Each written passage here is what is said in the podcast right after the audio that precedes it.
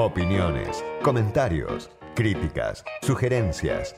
Escribinos por Twitter a arroba fuera del tiempo guion bajo. Me llegó la versión digital de Siete Ensayos, revista latinoamericana de Sociología, Política y Cultura. Y el editorial de esta revista está titulado El surgimiento del homo resignatus. Cuenta una historia larga su autor, Lucas Rubinich, sobre la sensibilidad de la no resignación a través de la historia, podemos decir, a través de los últimos por lo menos 200 años y hace un contraste eh, entre esa sensibilidad de no resignación con este presente. Dice Lucas Rubinich, las restricciones estructurales para producir o reinventar visiones del mundo alternativas al presente son fuertes en tanto, a la fragmentación social se le suma el extraordinario peso de la cultura predominante en la política. ¿Por qué, se pregunta, da la impresión de que esta forma de dominación, que no porta banderas trascendentes y se expresa como un rayo vertical sobre el presente, logra una gran productividad también en franjas importantes de aquellos que se identifican con miradas alternativas. Está ya del otro lado de la línea su autor, Lucas Rubinich. Lucas, soy Diego Genud, gracias por atenderme. No, ¿qué tal, Diego? Un placer charlar con vos.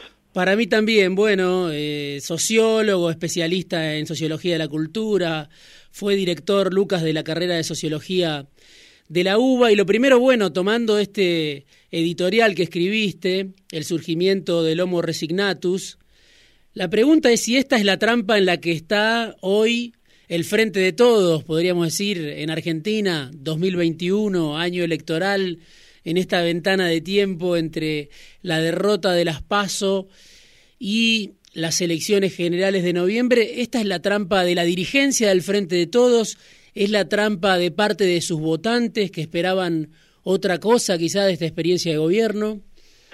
Bueno, yo creo que hay una decadencia, un deterioro extraordinario de, de, la clase política, digamos, o si se quiere, del sistema político que se convierte en lo que muchas veces peyorativamente se menciona como clase política, que es ni más ni menos que eh, la exageración de la relativa autonomía que tienen los mismos los miembros más activos del sistema político. Es decir, los agentes que pertenecen a los partidos con alguna fuerza electoral y que tienen una representatividad efectiva en ese sistema.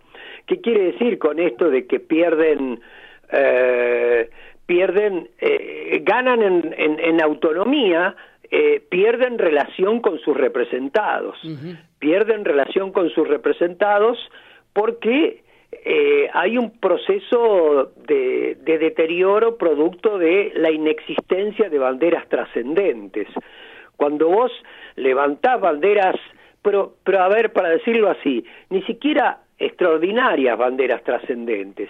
La idea de que los partidos, aún los partidos moderados que tenían voluntad de integración, tanto el radicalismo como el peronismo con sus distintas identidades, tenían eh, voluntad de integración eh, de manera diferencial, pero pensaban en el conjunto de la sociedad, con sus desórdenes, con sus conflictos, con lo que fuera.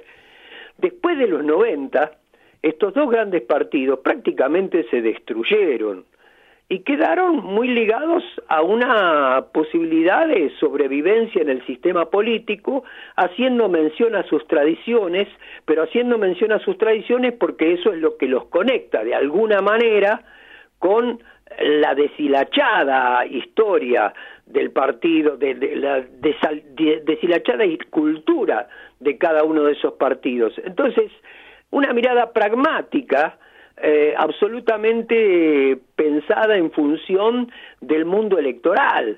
Y yo creo que la degradación de la política tiene que ver con eh, pensar solamente en la cuestión electoral y pensar la cuestión electoral en función de la contratación de técnicos en manipulación del electorado, que eso parece ser la corriente predominante en el, en el presente, y olvidándose de algunas banderas trascendentes, pero digo, insisto, no grandes banderas, es decir, cuatro problemas fundamentales para la reconstitución de una república que el partido diga, el que tiene alguna tradición trascendente, que alguna idea de integración, que eh, va a intentar realizar. No hay cuatro ideas fundamentales acerca de eh, pensar cómo se puede producir un proceso de desarrollo inclusivo en la Argentina. No lo hay en las campañas electorales, son todas miradas absolutamente pragmáticas que en el mejor de los casos tienen que ver con el recuerdo de una experiencia mejor de integración inmediata, como fue la del primer gobierno de Kirchner. Entonces, es muy difícil seducir al electorado desde ese lugar con agentes de la clase política que están muy preocupados en formarse como eh, técnicos para tener buen desempeño en el mundo electoral, este, para ser buenos en la administración, en su administración del Estado y para hacer una carrera política. Entonces, eh, esos agentes de la política eh, que fácilmente con esa mentalidad se puede cambiar de un lado al otro uno. No es tan extraño que eh, figuras eh, como la de Martín Lustó, como la de Redrado, son personas que van y que vienen, está bien, no son todos así, por supuesto, pero quiero decir, eh, trasciende las particularidades individuales de estas personas, tiene que ver con un proceso general de deterioro de la clase política, y eso yo creo que es lo que pasa ahora. Las encuestas dijeron que, bueno, que pese a todo, este, se iba a ganar, entonces, como pese a todo se iba a ganar, hay algo que, eh, pero no ahora, sino hace mucho tiempo, eh, los partidos en crisis, el kirchnerismo incluido, olvidaron la posibilidad de eh, tener presencia territorial con algún aspecto deliberativo. ¿Qué quiere decir esto? ¿Que van a hacer una asamblea este, extraordinaria cada vez, no, quiere decir poner algunos temas trascendentes en el entusiasmo de la militancia y los militantes que no sean simplemente burócratas que este, traen algo en los momentos previos del mundo electoral, sino que sean militantes que están implicados en explicarle a sus representados por qué es importante, por ejemplo, producir la estatización de lo que se llama hidrovía del río Paraná, por qué es importante intervenir en el negocio de la exportación de granos. Y eso lo puede entender cualquiera, si en cualquier barrio, si este, hay una decisión de hacerlo. Entonces, cuando existe ese colchón, el dirigente toma una medida y tiene el apoyo de un humus previo que fue ese aspecto, esa dimensión deliberativa, porque si no, eh, obviamente, en relación a los intereses muy fuertes de poder, eh, la voluntad simplemente retórica de decir voy a hacer esta cosa o voy a hacer la otra, choca con lo que efectivamente existe, que son las relaciones de fuerza. Te quiero preguntar por, por algo que mencionaste, ¿no? lo que decías recién, hablaste de una palabra, me parece que es clave para esta época, que es pragmatismo, y también está mencionado en el editorial de la revista. El pragmatismo que sobrevuela como un poderoso fantasma, vos decís, es ni más ni menos que la aceptación de lo posible creado por el otro, ¿no? Es aceptar lo que ya viene eh, formateado quizá por el rival incluso, y supone la anulación de la voluntad política de transformación. Es como que el pragmatismo, deduzco yo, lleva la marca de la derrota, ¿no? La pregunta es cómo funciona esto en el caso del kirchnerismo, porque uno ve que es la vicepresidenta, es el kirchnerismo el que pareciera hoy adoptar ese pragmatismo en alianzas concretas que uno puede pensar, incluso en el cambio de gabinete. Digo, ¿cómo funciona en el kirchnerismo que quizás se hizo taquillero denunciando enemigos poderosos, polarizando con ellos, la aceptación de lo posible, el pragmatismo hasta que duela, como le llamo yo, lo convierte en otra cosa, puede el kirchnerismo eh, ir hacia ese pragmatismo sin perder su esencia o está dejando también girones de lo que fue la historia del kirchnerismo?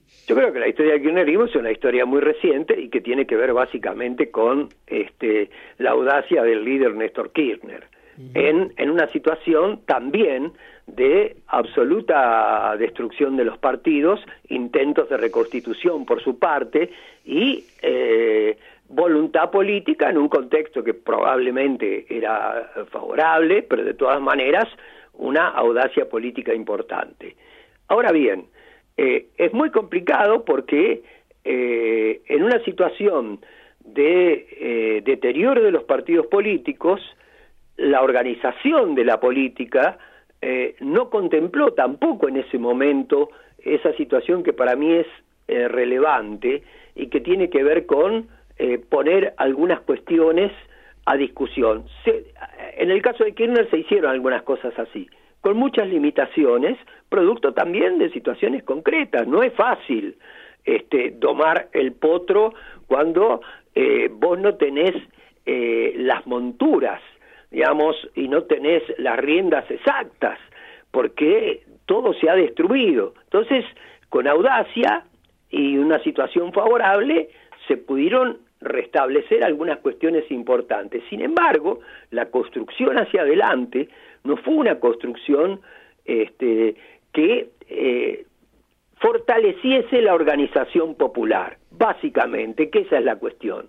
Entonces, yo digo, no es que, eh, que, que se deterioró en extremo ahora, es que en su germen hay agujeros muy fuertes mm. en ese sentido, hay agujeros muy fuertes. Entonces, con esos agujeros, ahora vos tenés, vos tenés una organización. Digo, yo hablo, quiero aclarar esto, desde la perspectiva de un analista. Cuando vos estás sentado en la silla haciendo política, las cosas son más complicadas, pero es legítimo que alguien que hace análisis pueda decir algunas cosas que difícilmente quizás podría realizar estando en ese momento, pero uno piensa a mediano plazo y a largo plazo, analiza históricamente y ve cómo son las situaciones y que los bichos sociales están condicionados, los políticos también, por situaciones objetivas. La cuestión es que si eso no se dice, si no se dice que, si se, dice simplemente que las relaciones de fuerza son adversas y eh, la constatación esa supone que porque son adversas no se puede hacer nada, eso es lo que ocurre en el presente.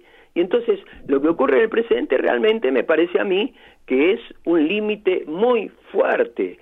Digamos, no hay salida posible si no hay algunos temas fundamentales que se pongan a consideración de la militancia y que se vaya, digamos, a luchar por ellos.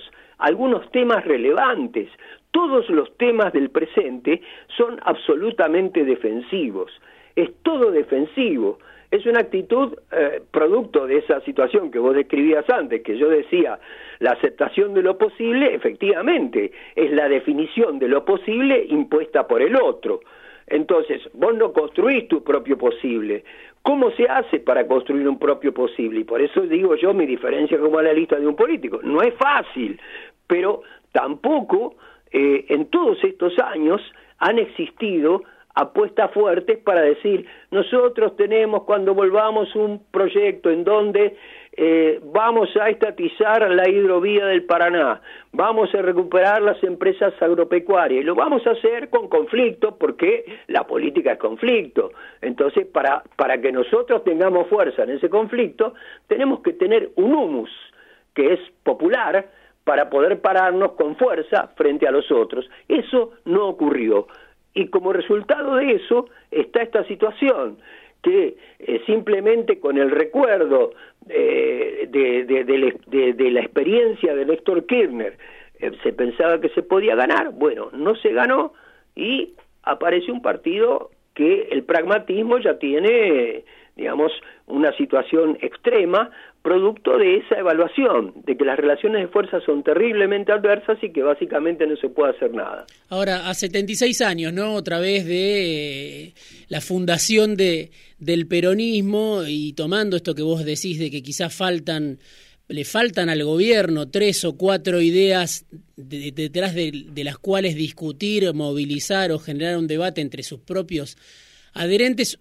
Me preguntaba por la retirada del espacio público, ¿no? De, ese peronismo, ¿no? Ahora para el 17 de octubre hay una convocatoria después de, de, la pandemia, pero ¿cómo ves la relación con el espacio público? ¿La pandemia explica esa retirada del espacio público o es un proceso previo donde ya el peronismo kirchnerista, el frente de todos, había prescindido un poco de la convocatoria a la calle, podemos decir? Yo creo que la convocatoria de la calle es importante y que efectivamente eh, había habido eh, presencia callejera en algunos momentos de eh, la fuerza kirchnerista. Lo que ocurre es que, insisto, la fuerza callejera no es solamente organización popular, digamos, un acto de empatía circunstancial con algún gobernante, producto de alguna organización social y sobre todo de algunas simpatías de, de, de, representados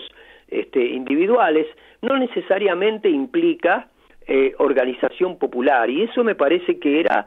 Eh, a ver, es complejo esto que digo, porque efectivamente hay organización popular de los movimientos sociales, hay un tipo de organización popular este, que en realidad hizo mucho por la reducción de las posibilidades del conflicto social en la Argentina, en realidad hizo mucho por la atención de personas que están afuera del mapa, pero la verdad que tampoco en esos espacios, producto de los límites que existen, eh, uno encuentra, eh, digamos, en algunos quizás un poco más, eh, esta, esta pero no hay partido que, que, que, alimente esa este, práctica concreta de sostenimiento de poblaciones que están profundamente castigadas. Eh, no hay políticas decididas, aunque sea apuestas, apuestas decididas no las hubieron tampoco eh, en los años anteriores, no las hubieron este, con, eh, en la situación de oposición. Eh, entonces yo creo que es una situación bastante complicada porque de hecho las relaciones de fuerza son adversas. Ahora, la construcción alternativa de relaciones de fuerzas desde estos espacios que reivindican alguna tradición inclusiva es algo que no se hizo de eh, una manera productiva a mi manera de ver. Lucas, te pregunto por el lugar de la vicepresidenta, ¿no? Vos hablás de una burocracia política desvitalizada en algún texto anterior también, bueno, lo, lo, decías recién, esta correlación de fuerza. ¿Qué lugar ocupa, no? Para vos, mirado desde otro lugar, una figura que siempre concentra la atención y que en los medios y en la política, incluso la dirigencia, permanentemente eh, gira en torno de, de, la palabra de Cristina o de los movimientos de Cristina. ¿Cómo la ves vos en este drama particular del que estamos hablando y el que estás describiendo? Y como un liderazgo, pero es un liderazgo individual, un liderazgo individual que detrás tiene una organización que es una organización que tiene un proceso de burocratización muy importante, digamos, que es la cámpora. Entonces, eh, que son buenos cuadros eh, del Estado, son buenos, eh, trabajan bien como concejales, como diputados, eh, pero que tienen un problema en relación a la posibilidad de la existencia de la deliberación. Y yo entiendo que es complicado la posibilidad de la deliberación en un contexto en donde todos creen que todo está atado con alambre y que la situación es muy difícil. Es más fácil este, proponer algunas cosas de vez en cuando, eh, hacer las cosas así y no atender demandas específicas de las bases que muchas veces pueden producir eh, conflicto. Pero la verdad vos tenés que generar temas que, promuevan discusión y eso no está presente en la organización en la CAM. Por ello digo, creo que Cristina tiene un liderazgo importante, pero es un liderazgo suelto eh, de alguna manera, o si no es suelto, digamos, la manera que tiene de construcción es una manera bastante complicada, digamos, que se reafirma en términos retóricos su eh, voluntad más... Eh, eh, potente, digamos, puede ser, se reafirma en términos retóricos, pero en la cancha se ven los pingos, digamos, decimos que hay ajuste y después llamamos eh, al ministro de Economía para decirle que de ninguna manera se pide la cabeza. Y tampoco, digamos, sería cómo pedís la cabeza del ministro, con qué fuerza pedís la cabeza del ministro. Entonces, eh, es un juego retórico importante que reafirma una identidad eh, de la líder, pero que sin embargo la líder no tiene, a mi modo de ver, este, una voluntad de construcción de relaciones de fuerza más importantes, digamos, sino que eh, aparece como la, la necesidad de construir un espacio que pase a formar parte de la clase política y que tenga una relación efectivamente con esa tradición y entonces va a tener un electorado importante, pero formando parte de la clase política con un discurso que puede ser, obviamente, porque ¿cuál es tu identidad? Tu identidad eh, tiene que ver con alguna idea de inclusión, entonces tenés que poner en términos retóricos esa identidad deshilachada porque hay competencia electoral.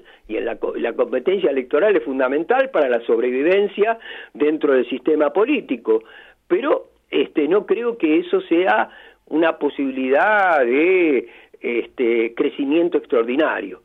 Lucas, te pido que me esperes un segundito, si puede ser, en línea. Vamos a un corte y volvemos porque me queda mucho todavía para preguntarte. ¿Cómo no? Charlando con Lucas Rubinich, acá en Fuera de Tiempo. Fuera de Tiempo. Una hora por semana para saber por dónde van la política y la economía. El año pasado, Lucas Rubinich escribió para el 17 de octubre un texto, que se llamaba El 17 de octubre y las sensibilidades colectivas, de ritual rebelde a ceremonia desvitalizada, y ahí decía, la fuerza política de los sectores que no poseen poder económico está en la organización, y en que esa organización sea tanto producto como productora de deliberación, que posibilite la construcción, aún en la heterogeneidad de un nosotros más o menos común. No alcanza la suma de opiniones individuales y hace falta la construcción colectiva de opinión. La pregunta, retomando ese texto y también retomando la charla que teníamos hace un ratito nada más acá con Lucas Rubinich, es eh, en qué lugar aparece la construcción de esa corriente colectiva de opinión en un contexto como este, con un liderazgo como el de Cristina, que muchas veces, como vos describías, ¿no? Puede aparecer lejos de, su propia base, ¿no? ¿Qué, ¿Qué, lugar tiene la base electoral del, del, Frente de Todos en este contexto que aparece muchas veces como espectadora, ¿no? De algo que se resuelve allá arriba. Y yo creo que sí, yo por eso utilicé una terminología que es de un sociólogo alemán, Max Weber, un clásico de la sociología, que hablaba de agentes activos y pasivos de la política. Quizás eh, como una descripción acerca de quiénes eran agentes particulares, eh, digamos, que tenían una, un papel como un diputado, un concejal, etcétera, y las bases. Pero efectivamente, cuando se produce un aislamiento de la clase política, de sus representados, el agente activo se vuelve, mm, la, la definición de agente activo se vuelve mucho más pertinente, y se vuelve también mucho más pertinente la idea de agente pasivo en el caso del representado. Eh, esa es una situación que a mi modo de ver eh, eh, está presente en la situación actual desde hace bastante tiempo. Está presente de una manera compleja, porque vos también efectivamente tenías, previo a la pandemia, movilizaciones, situaciones, son conocidos los encuentros en el patio de las palmeras, que era una especie de remedo de las grandes movilizaciones, o si querés, la gran movilización de despedida de Cristina, pero son encuentros que eh, de alguna manera funcionan eh, con el entusiasmo que produjeron algunas situaciones anteriores, en claramente en algunos sectores medios por algunas reivindicaciones muy puntuales, eh, porque hubieron medidas audaces en el primer gobierno de Kirchner, como la reestatización de, la de las AFJP, como lo de las aerolíneas argentinas, eh, realmente esas medidas y además en el marco de una situación económica que dio eh, posibilidades de consumo muy fuertes a sectores grandes de la población. La nostalgia por ese momento inmediato producía entusiasmos importantes eh, en diversos sectores de la población legítimamente y eh, eso tenía una repercusión más o menos, tenía una repercusión directa en términos electorales. Ahora digo, eh, las bases tienen esa relación, es una relación de en las clases medias las peleas eh, vía redes sociales o cuando previo a la pandemia las peleas con con las otras clases medias que no son que no tienen esta mirada eh, y muchas veces peleas apasionadas pero la verdad eh, no había digamos una formación de cuadros que tuviesen experiencia para que que que, que contasen con este, una trayectoria que permitiese formar cuadros experimentados para trabajar en territorio promoviendo la deliberación. Yo creo que eso eh, realmente no existe y que el presente de la situación de los electores, yo creo que quiero remarcar de vuelta esta idea, digamos, no es lo mismo organización popular, alguna identidad colectiva que la suma individual de los electores. Y lo que hay en el presente es la suma individual de los electores. Por eso la salvación viene ahora con un Durán Barba progresista. ¿Qué es lo que se hace? En vez de eh, producir eh, situaciones que tengan que ver con la posibilidad de alguna mínima eh, deliberación en el mundo popular, lo que hay es un Durán Barba progresista, que ya creo que venía trabajando también este, con, con, con, la eh, expresidente. El Durán Barba Progresista dice las cosas que se dicen de acuerdo al clima predominante y da consejos ¿Para qué? Para obtener un triunfo electoral. Y la verdad que los triunfos electorales por ahí, en una de esas, digamos, eh, la manipulación de los electores puede resultar en que eh, se triunfe. Pero cuando vos estás en un estado adverso en la situación de relaciones de fuerza, eh, eso no es suficiente. Lucas, tenés que construir algo parecido, alguna mínima identidad colectiva en función de tres o cuatro cuestiones relevantes. Te quiero preguntar algo, Lucas. Eh, digo, saliendo un poco de este presente, ¿no? Y hay algo que me parece que está sucediendo también, no sé si vos lo percibís así. Este año murió Menem, ¿no? Eh, y hay como una cierta reivindicación de lo que fue la experiencia del menemismo, obviamente con un sentido muy distinto a la del kirchnerismo. ¿Cómo se explica si es que vos la percibís? Yo la percibo bastante fuerte, incluso en alguna intelectualidad progresista, la, reivindicación de, de, la eficacia menemista. Digo, en, el, en, la gestión, la transformación del Estado, obviamente todo el proceso de privatizaciones, con, con, con sus daños colaterales, como podría decir alguien, pero hay una reivindicación que aparece hoy, ¿no? Ante lo que parece ser el agotamiento de, de la épica populista. ¿Vos la percibís? En todo caso, ¿cómo se explica? ¿Qué quiere decir? Sí, sí, yo creo que no sé si puede ser, una de las manifestaciones puede ser la reivindicación de Menem, pero yo pienso que es otro indicador del clima predominante. Si vos tenés, por ejemplo, digo, y, y, no para hablar eh, en términos de las personas concretas, sino eh, lo interesante es cómo las personas concretas somos bichos sociales, que nos producen situaciones particulares. Cuando una persona se va de un partido a otro ahora, no es un escándalo, en otro momento hubiese sido una catástrofe. ¿Por qué? Porque los partidos este, tienen una situación de, de, debilidad. Entonces, hay que ver qué es lo que qué es lo que me, perdí con la pregunta que me habías hecho no no la reivindicación de Menem digo cómo eh, se explica en este contexto forma parte del clima predominante. Entonces lo siguiente es es esto. Si vos tenés eh, di toda esta vuelta para, para pedir disculpas este, porque iba a mencionar personas sí. eh, pero si vos tenés por ejemplo en el en, en el órgano que es algo así como eh, una especie de la el mundo progresista eh, de las clases medias eh, cultas como es Le Monde Diplomatique sí.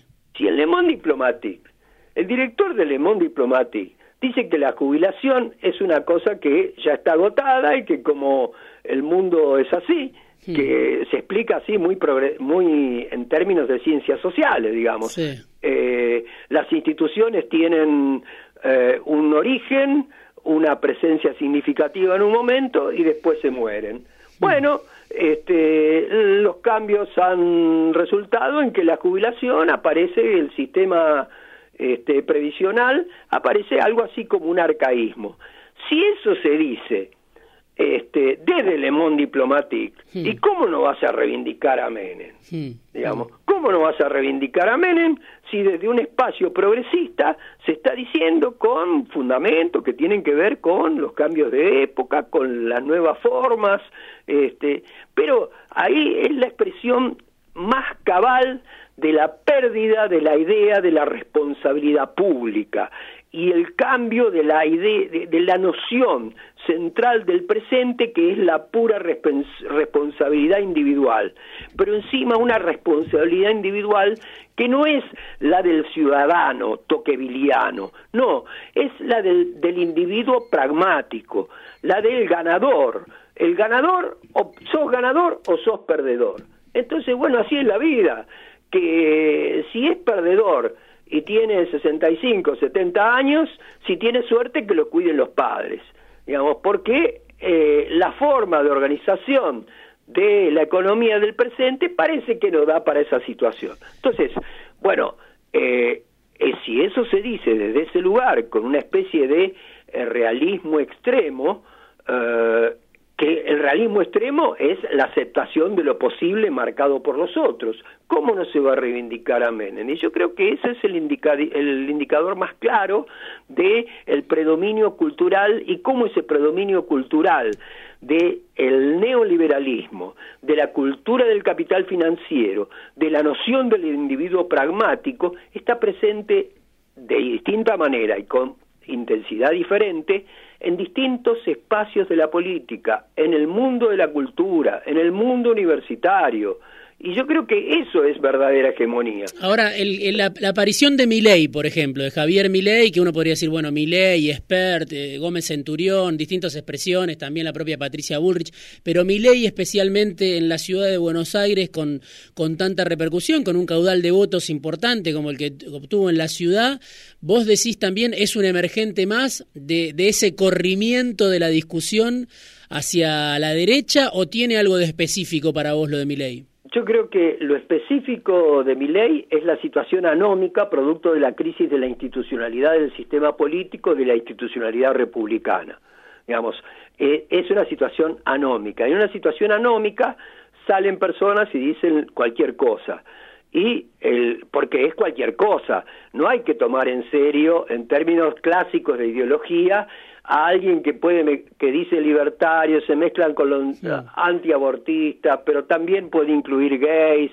Este, la verdad que lo fundamental allí es la libertad de mercado y después lo demás importa tres pepinos todo. La misma democracia es un elemento absolutamente secundario en esta versión este, eh, medio caricaturesca de eh, la mirada de von Hayek que fue el economista austríaco que dijo que con Pinochet se vivía una verdadera experiencia de libertad. Entonces, eh, esta mezcla, vos no podés ofender a alguien que tenga tradición clásica liberal con estas situaciones que son medio caricaturescas. Digamos, vos no podés mezclar al muchacho eh, bloguero cordobés antiabortista, reivindicador de Videla, eh, eh, hipertradicionalista, eh, con una bandera libertaria, bancados por fundaciones internacionales que efectivamente promueven